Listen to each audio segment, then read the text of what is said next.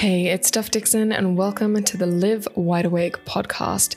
Thank you for being one of our listeners in 88 countries around the world. Today, we're speaking with Alina Truhina, CEO and managing partner of the Radical Fund, an early stage VC fund investing in founders who are delivering climate resilience for Southeast Asia. Alina is also the co founder of the Founders Factory Africa, the Pan African Venture Studio, and the VC Fund, where she raised over 140 million US from LPs and investors. Before that, she helped scale over 76 tech ventures in nine countries across East Africa and South Asia, and spent seven years at the World Bank. In this episode, we talk about the inclusive climate transition and the unfair advantages of Silicon Valley the importance of mitigation and adaptation ventures, what it means to be radical, and the importance of relearning. Okay, it's time to live wide awake.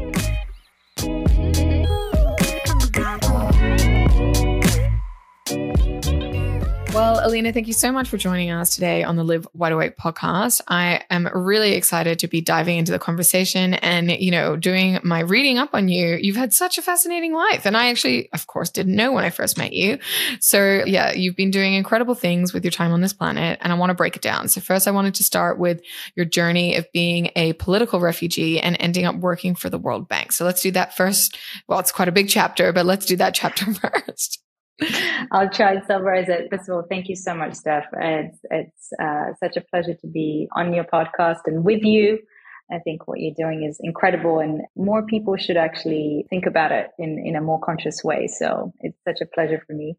Yeah, to tell a little bit about my background or personal background. So I was born in a, in a little country. I say little because it is by comparison a place that not many people know in Europe called Latvia and I was born there to a, a Russian Latvian family. And so I am of Eastern European background, although my DNA tests tell me that there's many other streams of blood that run through me and different types of nationalities that, that come in, which is always exciting to read about. So I was born there and at the age of 10, my, my parents and I and my sister, so the four of us, we left. The main reason, and yes, we did become political refugees. There's obviously different types of refugees, and you know, uh, obviously the the kind of most topical today perhaps is people who leave due to wars, people who leave due to climate. We left because it was following the fallout of the Soviet Union and there was enormous amount of upheaval and incredible change in the 90s. And most of the countries that were part of the Soviet Union became independent. So Latvia became independent and a lot of the people that uh, Russian speaking or Russian background were discriminated against. And it became incredibly hard for my parents to see a, you know, a prosperous future for, for my sister and I. Obviously, we were kids at the time. And so they took the, the risk to actually come as, first of all, come as tourists to Australia and apply for refugee status in Australia, sort of not knowing where we will end up and after years and years of, well, five years to be exact, of, of a lot of hard work and a lot of, you know, research and application. And we went through several tribunals.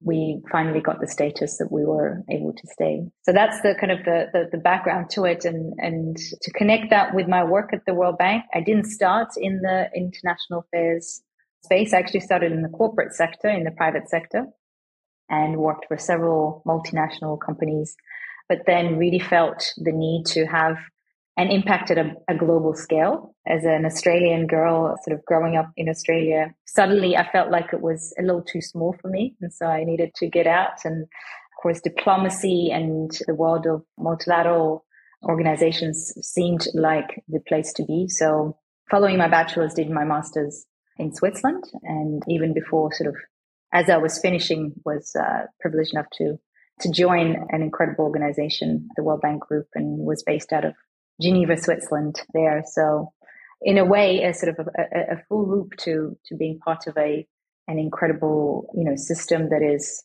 Although World Bank wasn't directly working with refugees, there's a separate organization called UNHCR that deals with that but we were just up the road from UNHCR actually. So um, it was deeply moving for me to be part of that. So that's, that's how we got there.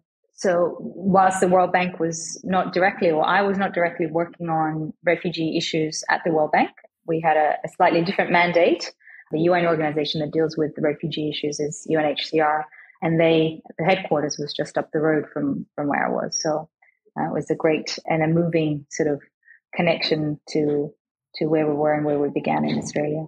Mm. And so, after working with the World Bank, then is that what drew you to Africa, or how did you then end up in Africa launching the Founders Factory there? So it gave me an opening and an understanding. So yes, World Bank does, of course, work with governments and, and countries, uh, developing countries specifically. Although we also worked in, in South Asia, so not just just Africa.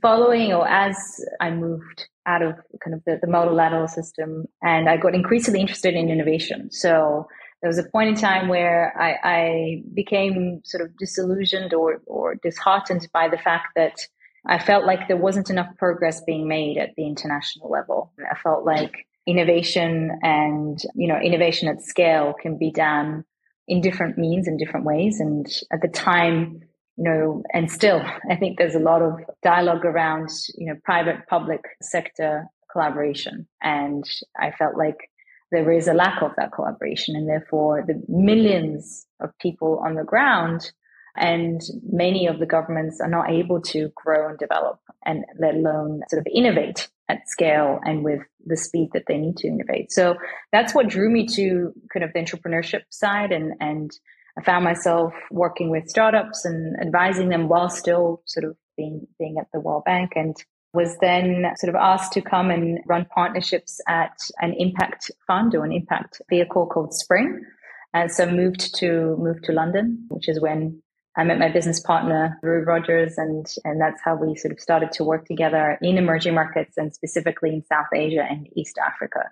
So that was the first sort of impact, impact vehicle that we did and, and worked with 76 entrepreneurs across nine markets with a gender lens impact sort of mandate.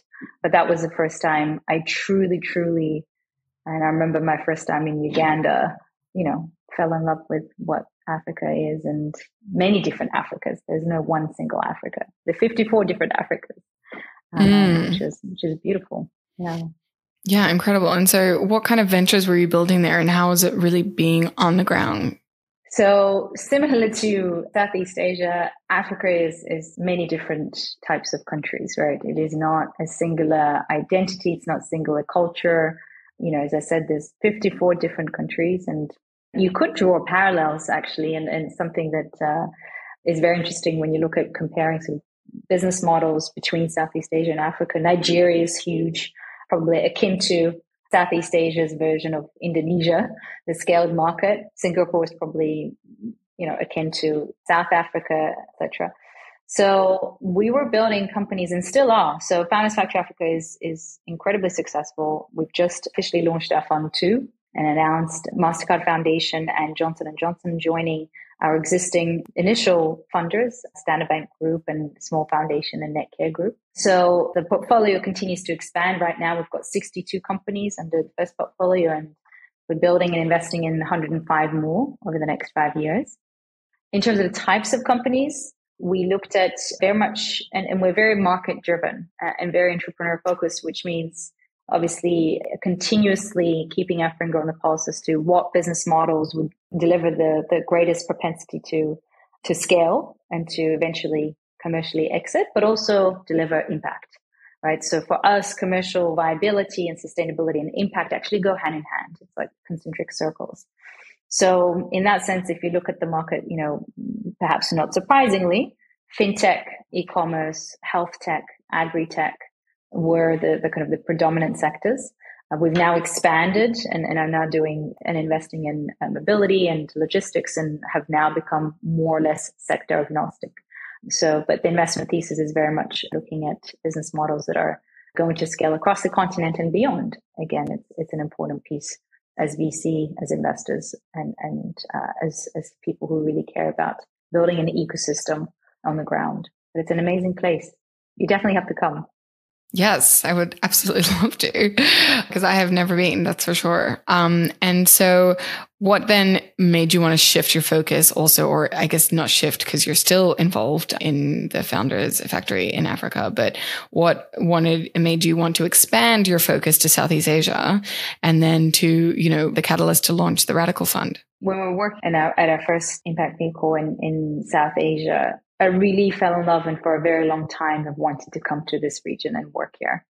I can explain, uh, well, I can, maybe there's, there's a, there's a level of some con- subconscious intuition that I have wanted to experience and work in a culture, a region, and again, many different markets where that dynamic growth as well as need is absolutely astounding. So if you, if you look at, you know, US and Europe and other developed markets, you know, the type of innovation that you see there, the type of, uh, but even culturally, people in Southeast Asia are really driven. And that is something that is very unique, I think. And, and to put it simply, I, I really think that, you know, the future the future is is in Asia and, and Southeast Asia specifically, partly sort of wanting to be at the heart of that but also partly because I was really, really compelled by the opportunity and the need in the climate space. So obviously the Radical Fund is a climate focused fund and we invest in, in, in climate oriented companies uh, in both decarbonization as well as adaptation space. And, you know, if you look at, again, the kind of the need, the disproportionate impacts of, of climate in this region, but also on the flip side, the commercial opportunity to actually reduce costs, increase the alpha, it is incredibly exciting for me and for us uh, as a team. And maybe lastly, and, and, and this is similar to, you know, when we're starting Founders Factory Africa, there's something about being at the forefront and pushing the boundaries. So when we started FFA, venture builders and VCs were quite nascent. You know, we were quite bold with our statement of not just statement, we lived it to say that we'll be investing in 100 companies through a very operational VC model. It was completely new and people thought we were, you know, crazy and convincing a lot of the investors that actually early stage ecosystem matters. Because again, most people invest in series A, B and beyond. And in a similar manner here in Southeast Asia, you know, most people, uh, uh, there's a lot of misperception about what climate and climate tech and investing in climate means. I can't tell you about the number of conversations I have with people that hear climate tech and think that it's only impact or only philanthropy or charity. And so there's an enormous amount of education, if you like, that needs to happen. And so I thrive off that and, and a lot of my team do as well, where you, you feel like you are actually pushing the boundaries of people's perceptions and therefore are reaping the results. Those who are going to invest now in climate businesses are going to see their returns much more than those that will invest later. So for all those reasons, the Radical Fund was was born officially and launched officially this year. Mm. I loved the name. As soon as I saw it, I was like, well, what if like the best name for a fund, especially a fund in the climate space. So I wanted to just also understand what does radical really mean to you? Like, why did you pick that word? And are you seeing that like what you're investing in are really radical or are you kind of not seeing that the tech is actually radical? I'm like quite curious. Yeah, very good question. So radical means being unconventional, being disruptive, and of course, you know, unsurprisingly, that's what we believe we need to be as a society in order to tackle and, you know, avoid what already is, you know, disastrous from a climate change point of view. So, you know, how do we radically change our perception? How do we radically change our behavior as, again, as citizens, as human beings, but also as investors, as entrepreneurs? So kind of the connotation to your point was, you know, we cannot just continue a status quo. We need to do something radical. And the other side of it is one of our values is radical transparency. And so as we're building out also, you know, our team and our brand and our, our culture and how we, how we work with our entrepreneurs, how we work with partners, it is very important for us to be authentic and radically transparent. And, you know, maybe we can talk about it later, but a lot of the, a lot of the VC industry is not that, you know, it is very elitist. It is very exclusive and, and we don't believe that that needs to be the case. So there's a lot of sort of cultural and, and uh, I guess values based part of that. In terms of the technologies and, and types of business models, So we're seeing both. You know, I think it's uh, it is a usual perception that the best technologies come from developed markets and US specifically. It is absolutely true that most of the VC funding in climate, you know, 70% still goes to the US. Know, I think US got 32 billion, Southeast Asia got 1.1 in climate investments. So like, you know, the, the, the gap is huge. However, we are seeing, and Singapore is actually one of the places in Southeast Asia where there is a lot of IP and new product that is being developed. There's a lot of tech transfer as well. You know, for example, companies coming from China and, and using IP and bringing it here. Companies in Australia and New Zealand as well. But there are sort of, you know, those kind of new and innovative deep tech or, or hard asset based companies, lack of a better word. There's also other business model innovation companies, right? So if we're thinking about how do we actually invest in solutions that are going to impact and scale to across millions of people, you can't just invest in a piece of technology that will impact a community, right? That doesn't lead to mass adoption and mass influence. So you, our take is that you have to have a balance, right? You have to also look at, yes, IP driven and, and innovation, something that's completely different, but again, not all innovation needs to be a new piece of technology, right? And again, emerging markets is where, which is why we're so excited about it. Unlike developed countries where there is enormous amount of rigidity, here you're creating markets. You're literally creating economies. You're literally formalizing informal economies and creating businesses that have such potential to scale and, and, and change millions of people's uh, lives, right? As well as obviously you know, create enormous commercial success. So you kind of need to look at both, you know, both sort of tech, deep tech, IP led, product led, but also innovation in how that business is reaching its customers in novel ways, how it's distributing its products in novel ways, in novel ways. That, that's what we we're excited about. Yeah. I mean, I guess being having the exposure to different entrepreneurs, different companies, different ideas all the time, you must really just feel very positive about the situation and and the future of the planet. I'm assuming. So please, yeah, tell me how you feel after. But because I think when I get really down sometimes with the weight of some of the things that you read or hear, or you just get a little jaded or eco anxious or, you know, all the things. But then when I meet humans that are doing the incredible work and I just feel like you know, my faith is restored in a sense, right? Like, oh, okay, no, there's some really smart people working on solutions. And that always kind of brings me back out of it. And it's like, no, okay, it's okay. We're humanity, humans are re- resilient, right? We're like, we really are resilient and we're going to keep going and we'll be fine. But yeah, I guess being at the forefront of that and, and the tech and the investments and everything, I don't know. How does it feel that way? I think you absolutely have to be hopeful and positive in order to work in this in, in this space. I would say that also technology itself is not a panacea, right? So, you know, and, and I'm not suggesting that's what you were referring to, but you know, there is school of thought. There are people out there who think, you know, technology will just solve everything. And therefore you don't need to change anything that we're doing currently we have the view, which is why we focus on both the mitigation side, kind of the prevention side, as well as the cause, kind of is that climate change is already here. We're already going beyond 1.5 degrees. As disastrous as that sounds, we need to therefore adapt, right? To your point, and have solutions that help us adapt. And and so I think it's also it depends on the speed and the pace, which is why also going back to we believe that entrepreneurship is the best way to solve a crisis like climate change and its impacts because governments are too slow. Private sector is also, you know, not moving uh, sort of fast enough or the incentives are misaligned a lot of the time.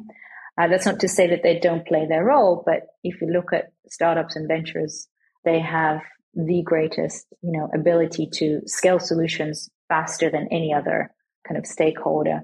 And so, yes, from a speed, time to market, scalability point of view, it is incredibly humbling and absolutely hopeful to see, you know, the, kind of young and not so young entrepreneurs and founders who are, who are really passionate about their business and, and are able to bring tech or tech enabled solutions faster than, you know, any other sector can.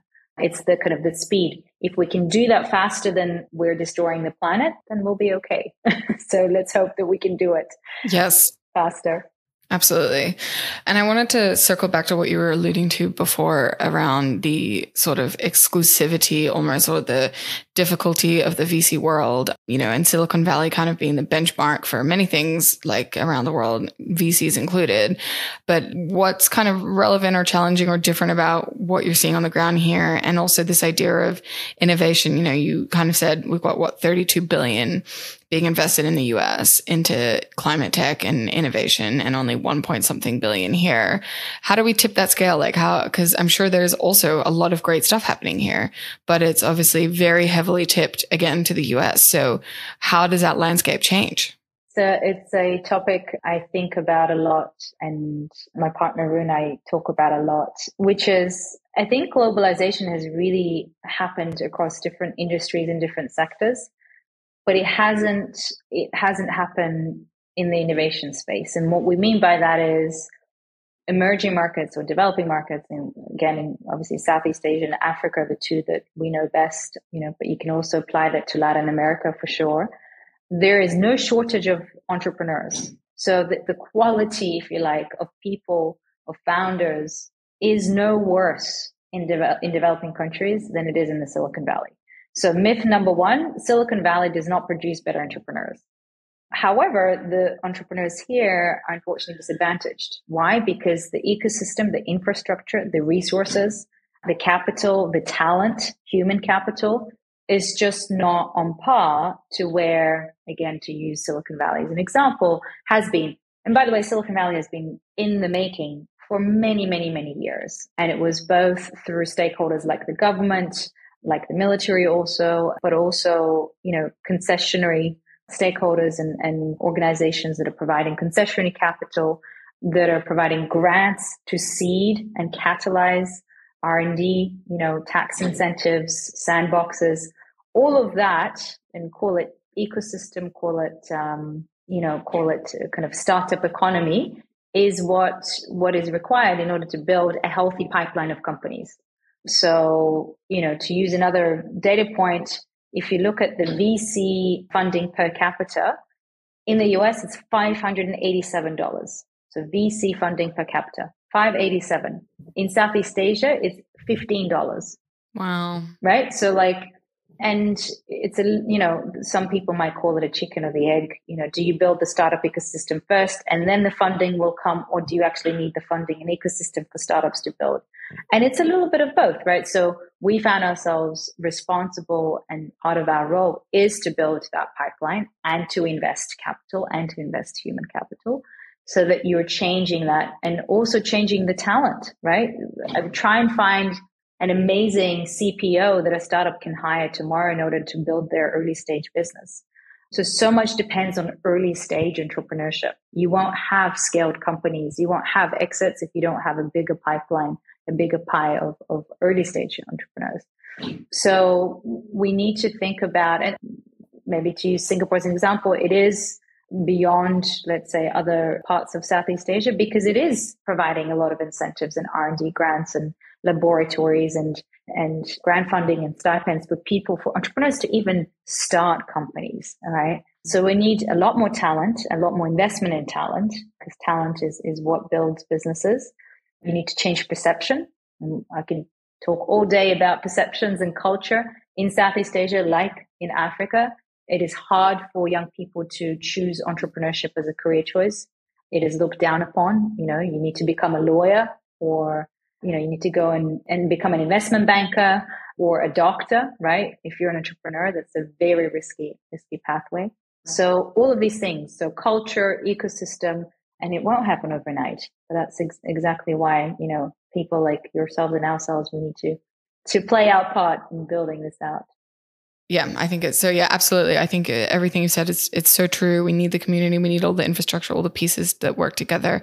So yeah, and hopefully, you know, we're going to see a thriving region, and that we can tip the scales, you know, and get some of that money invested in Asia and away from America. But uh, yeah, I read something that I thought was quite interesting because you know, with the Conscious Festival, we actually had the theme one year of like unlearning and relearning. And I read that, yeah, that's something that you hold really true is relearning is a critical skill to success. So I'd love for you to unpack that a little bit more. Well, I, have learned that in order to be a, a good investor and a good partner, you absolutely need to iterate on your mental models and your ideas and points of view and evolve and push yourself to places where you otherwise may have, you know, disregarded or, you know, uh, push yourself to completely different industries or sectors. So it's not just obviously diversity of thought, but it's actual relearning and unlearning. But a lot of the time, and, and, you know, for me, it happened because I've sort of straddled you know, starting in the private sector, going into kind of the public sector, if you like, then going into innovation. I've seen how interconnected or how the interconnectedness of different industries and understanding of different, you know, aspects actually helps me apply that diversity of understanding and diversity of experiences in a way that makes me a better decision maker.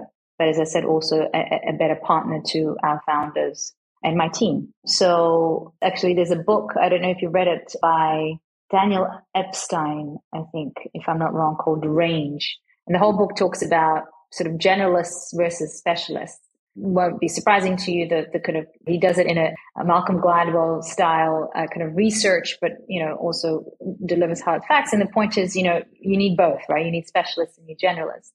But the thing that struck me is that again, you know, as a specialist, and we we hire specialists. So so uh, part of our team is is hiring people who really understand their domain. You also need to unlearn practices and cultures in order to be absolutely appropriate and aligned to the needs of entrepreneurs and the needs of the market today. And that will continuously change. And so if you're in a corporate world, you adjust and adapt to the norms and the needs and priorities of that but that's not the case in the entrepreneurship space and, and innovation space. Uh, you cannot sit still. You have to continuously, as you said, unlearn and learn again and unlearn again. So I think it's a very valuable skill and a hard one, a challenging one. Absolutely. It's definitely not easy, you know, especially when habits are so deeply ingrained or thoughts, uh, you know, have been rattling around for your whole life. It uh, can be really hard and confronting to have to unlearn and, and refigure out how to navigate that. So, how do you think we can live wide awake? I think that we need to be more humble. I think humility sometimes is lost in the ever you know, fast, you know, ever sort of growing, striving world that we live in. And again, especially the kind of the innovation, venture capital, entrepreneurship world where, where so much happens in a day. And we touched a little bit of, about it uh, earlier, you know, uh, the kind of the dynamics between different stakeholders. Investors are no better than entrepreneurs just because they have funding and so bringing that humility is incredibly important. Also with your family and your partners and your team, being humble, being authentic, I think allows us to live wide awake and conscious, if I can use that word, self aware and being present. I think being present, sometimes we think about the future too much and we run too fast to take in and be present and aware of this beautiful planet and the fact that you know, we're so lucky to even be alive and doing what we do. Yes, we really are. And hopefully more people think that way as well. Well, Alina, thank you so much for joining us. Really appreciated you sharing and just giving us a really fascinating look at the landscape and just, yeah, what's kind of happening. And, and yeah, thank you for making the time. Thank you so much, Steph. Thank you for having me. Three things I'm taking away from this conversation with Alina. Firstly, we absolutely need to iterate our mental models our ideas and points of view and evolve and push ourselves to places where we otherwise may not have gone. Secondly, startups and ventures have the greatest ability to scale solutions faster than any other stakeholder, from a speed time to market scalability point of view, and it's very hopeful. Thirdly, let's remember to stay humble and practice humility in all that we do.